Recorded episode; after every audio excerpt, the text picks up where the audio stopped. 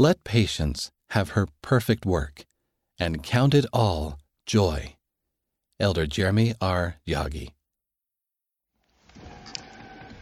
Two years ago, my youngest brother Chad stepped through the veil. His transition to the other side left a hole in the heart of my sister in law, Stephanie, their two small children, Braden and Bella, as well as the rest of the family. We found comfort in the words of Elder Neil L. Andersen in General Conference the week before Chad died. In the crucible of earthly trials, patiently move forward, and the Savior's healing power will bring you light, understanding, peace, and hope.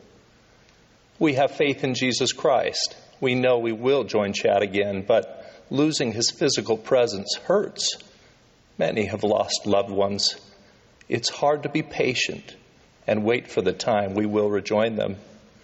The year after he died, we felt like a dark cloud overshadowed us. We sought refuge in studying our scriptures, praying with more fervency, and attending the temple more frequently. The lines from this hymn capture our feelings at the time. The day dawn is breaking, the world is awaking, the clouds of night's darkness are fleeing away. Our family determined that 2020 would be a, a refreshing year. We were studying our Come Follow Me lesson in the New Testament book of James in late November 2019 when a theme revealed itself to us. James chapter 1, verse 2 reads, My brethren, count it all joy when you fall into many afflictions. In our desire to open a new year, a new decade with joy, we decided that in 2020 we would count it all joy. We felt so strongly about it that last Christmas we gifted our siblings t shirts that said in bold letters, Count it all joy. The year 2020 would surely be a year of joy and rejoicing. Well, here we are. 2020 instead brought the global COVID 19 pandemic, civil unrest, more natural disasters, and economic challenges. Our Heavenly Father may be allowing us time to reflect and consider our understanding of patience and our conscious decision to choose joy. The book of James has since taken on new meaning for us. James chapter 1 verses 3 and 4 continue, knowing this that the trying of your faith worketh patience, but let patience have her perfect work, that ye may be perfect and entire, wanting nothing. In our efforts to find joy in the midst of our trials, we had forgotten that having patience is the key to letting those trials work for our good.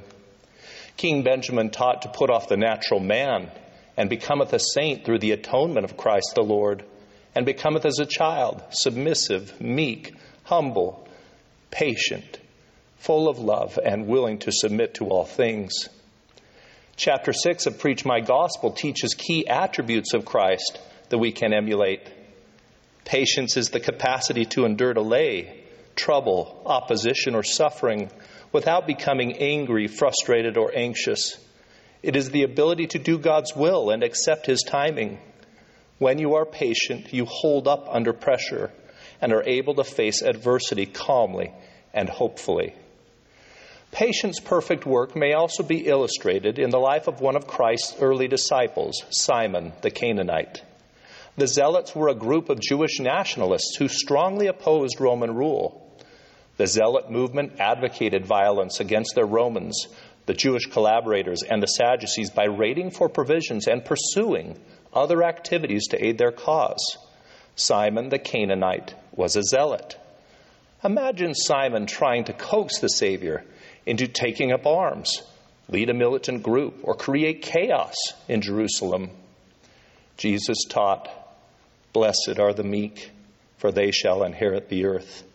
Blessed are the merciful, for they shall obtain mercy. Blessed are the peacemakers, for they shall be called the children of God. Simon may have embraced and advocated his philosophy with zeal and passion, but the scriptures suggest that through the influence and example of the Savior, his focus changed. His discipleship of Christ became the central focus of his life's efforts. As we make and keep covenants with God, the Savior can help us to be born again, yea, born of God, changed from a carnal and fallen state to a state of righteousness, being redeemed of God, becoming his sons and daughters. Of all the zealous social, religious, and political endeavors of our day, let disciple of Jesus Christ be our most pronounced and affirming affiliation. For where your treasure is, there will your heart be also. Let us also not forget, even after faithful disciples had done the will of God, they had need of patience. Just as the trying of our faith works patience within us, when we exercise patience, our faith increases. As our faith increases, so does our joy. This past March, our second daughter, Emma, like many missionaries in the church, went into mandatory isolation. Many missionaries came home. Many missionaries awaited reassignment. Many did not receive their temple blessings before departing to a field of labor. Thank you, elders and sisters. We love you. Emma and her companion in the Netherlands were stretched in those first several weeks, stretched to tears in many instances.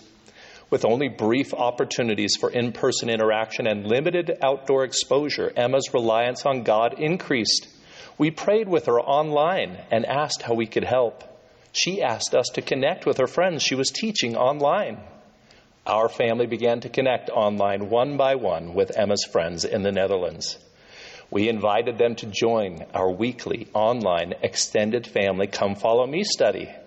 Floor, Laura, Renske, Frake, Benjamin, Stahl, and Mohammed all have become our friends. Some of our friends from the Netherlands have entered in at the straight gate. Others are being shown the straightness of the path and the narrowness of the gate by which they should enter.